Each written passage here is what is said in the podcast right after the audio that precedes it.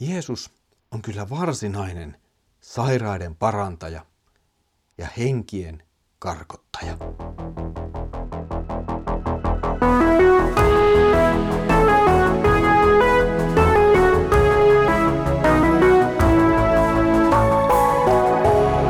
Kirjoitusten pauloissa. Tervetuloa taas Kirjoitusten pauloissa raamattu podcastin pariin.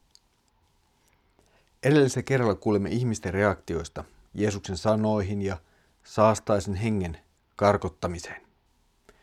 Tästä tilanteesta Jeesus jatkaa matkaansa ensimmäisen opetuslapsensa Simonin tai Pietarin, kuten hänet myöhemmin tunnetaan, ja Andreaksen kotiin. Siellä Jeesus kohtaa sairaana olevan Simonin Anopin. Tämän kohtaamisen jälkeen Jeesuksen luo tulee suuri joukko sairaita ja pahojen henkien riivaamia. Ja nämä ihmiset, he tulevat hakemaan apua Jeesukselta. Luemme Markuksen evankeliumin ensimmäisen luvun jakeet 29-34. Synagogasta he menivät suoraan Simonin ja Andreaksen kotiin. Jaakob ja Johannes olivat mukana. Simonin anoppi makasi kuumeessa ja hänestä kerrottiin heti Jeesukselle. Jeesus meni hänen luokseen, otti häntä kädestä ja auttoi hänet jalkeille. Kuume lähti naisesta ja hän alkoi palvella vieraitaan. Illalla auringonlaskun jälkeen Jeesuksen luot tuotiin kaikki sairaat ja pahojen henkien vaivaamat. Koko kaupunki oli kerääntynyt oven edustalle. Hän paransi useita erilaisten tautien vaivaamia ja ajoi ulos monia pahoja henkiä. Hän ei antanut henkien puhua, koska ne tunsivat hänet. Jälleen kerran liikutaan varsin nopeasti tilanteesta toiseen. Mennään kertomuksessa eteenpäin. Nyt siirrytään synagogasta Simonin ja Andreaksen kotiin ja Simonin Anopin vuoteen äärellä. Jeesus oli saanut jotenkin ihmisiltä tiedon, että Simonin Anoppi oli sairas. Emme tiedä, mikä häntä vaivasi, mutta tiedämme, että tuo sairaus piti sisällään korkean kuumeen. Sairaus on yksi niitä asioita, joita syntiin lankeemus toi tähän maailmaan ihmisen osaksi. Voisin ajatella, että jokainen meistä on ollut elämänsä aikana jollakin tavalla sairas. Toisilla tämä sairaus on vakavaa ja toiset selviävät vähemmällä sairauksien suhteen. Nyt on kuitenkin syytä huomata, että on joku, joka on suurempi kuin synnin vaikutukset tässä maailmassa. Hän on Jeesus. Jeesus tulee korjaamaan sitä, minkä synti on rikkonut. Ja tämä ei ole ihan pieni asia. Ja näemme tämän toistua Markuksen evankeliumissa ja tämän asiankin viesti tulee vähän vähältä aina vain selvemmäksi. Viesti siitä, miten Jeesus on tullut korjaamaan sitä, minkä synti on rikkonut. Nyt Jeesus parantaa Pietarin anopin. Itse tapahtuma kerrotaan meille varsin koruttomasti. Jeesus menee, tarttuu sairasta kädestä ja sairaus pakenee. Hyvin yksinkertaista. Ei tarvita temppuja tai elämöintejä. Edes Jeesuksen sanoja ei ole tallennettu. Samalla Markus kuitenkin osoittaa, että Jeesus ei pelkää koskea sairaita. Hän menee lähelle ja parantaa ihmisiä, joista muuten pysyttiin kaukana. Simonin Anoppi oli toki kotona perheensä keskellä, eikä häntä ole ajettu pois tai sairaana karkoitettu, kuten esimerkiksi leprasairaille tehtiin. Mutta silti Jeesus menee ja koskettaa sairasta. Hänen ei tarvitse pelätä. Synnillä ja sen seurauksilla ei ole samanlaista valtaa Jeesukseen kuin sillä on ihmisiin yleisesti. Pieni yksityiskohta tähän tilanteeseen saattaa hyvinkin liittyä, ja sen näemme sitten jatkokeskusteluissa myöhemmin.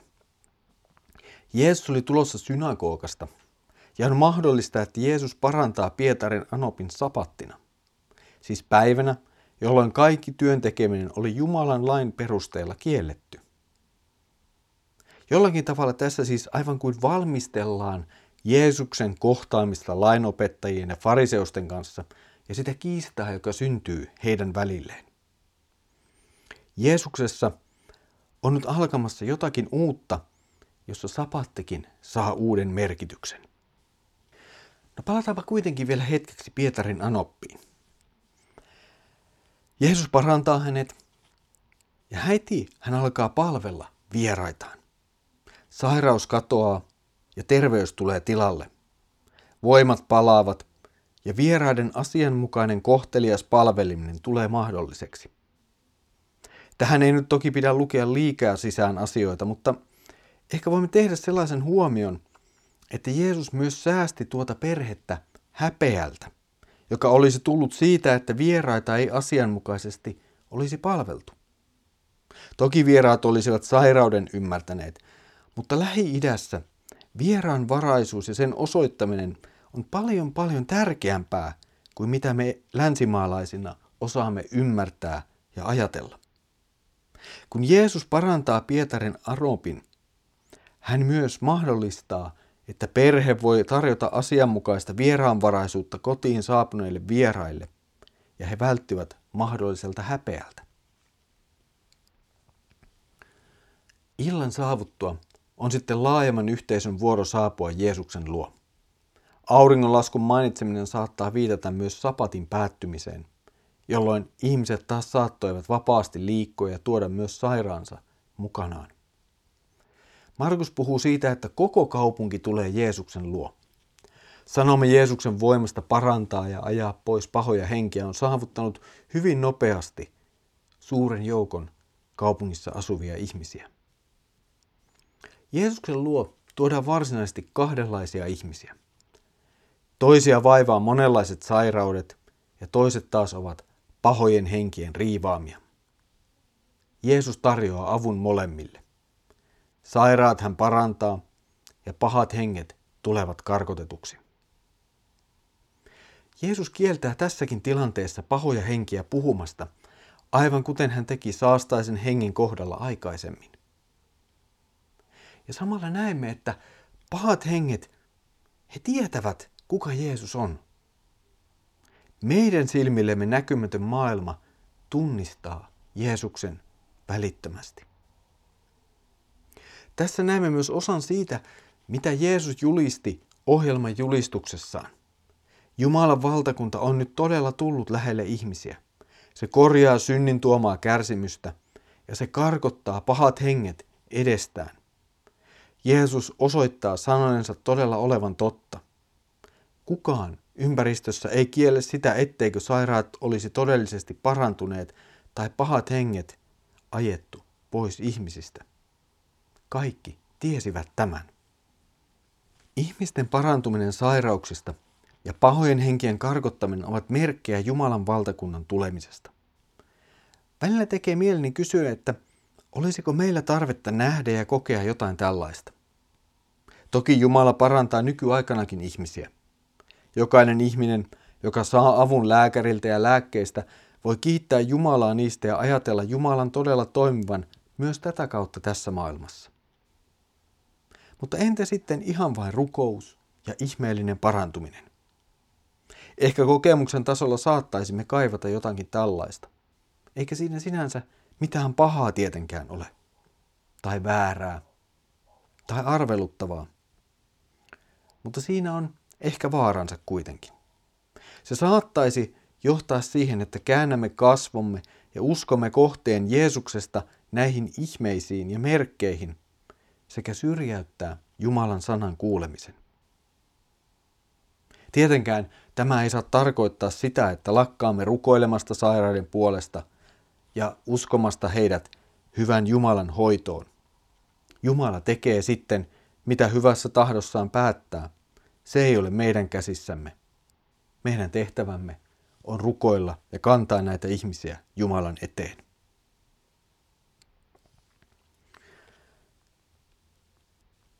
Ehkä tässä on syytä myös huomata toinen merkittävä ero. Nimittäin se, että me emme ole mitään pikkujeesuksia. Tämä saattaa kuulostaa hölmöltä näin sanottua ja jokainen toteaa tässä, että no ei tietenkään. En tietenkään ole. Enhän minä nyt tällaista väitäkään. mutta pysähdy silti hetkeksi tämän ajatuksen äärelle.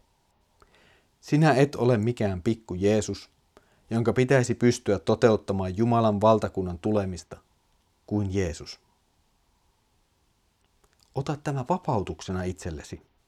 Sinulta ei vaadita Jeesuksen tekoja. Sinun ei tarvitse tuoda Jumalan valtakuntaa tähän maailmaan. Jeesus on jo tehnyt sen. Sinun tehtäväsi on toinen, ja siihen pääsemme mukaan myöhemmin Markuksen evankeliumin kertomuksessa.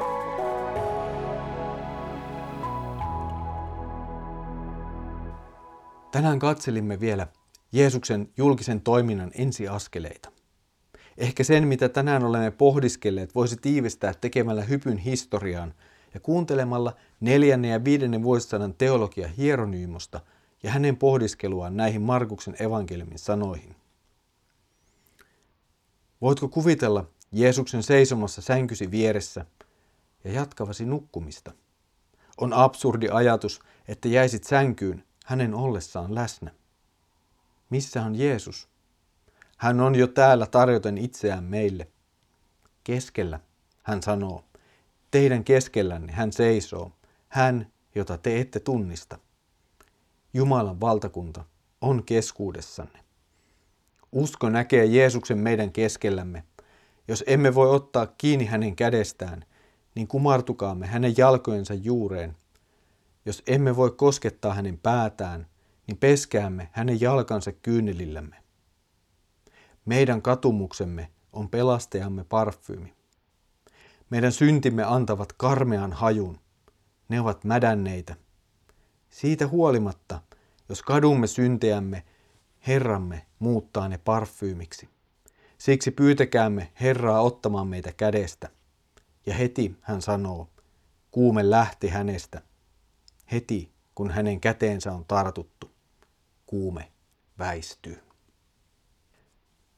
Tässä oli tämänkertainen kirjoitusten pauloissa raamattu podcastimme. Ensi kerralla jatkamme tästä tutustumalla Jeesuksen julkisen toiminnan jatkoon ja sen seuraaviin tapahtumiin. Jos haluat antaa palautetta, niin voit tehdä sen avaimia.net verkkosivuston kautta ja siellä olevan palautelomakkeen kautta. Kuulisimme mielellämme palautetta ja kysymyksiä näistä raamattuhetkistä. Mutta nyt Herramme Jeesuksen Kristuksen armo ja Isä Jumalan rakkaus ja Pyhän Hengen osallisuus olkoon sinun kanssasi. Amen.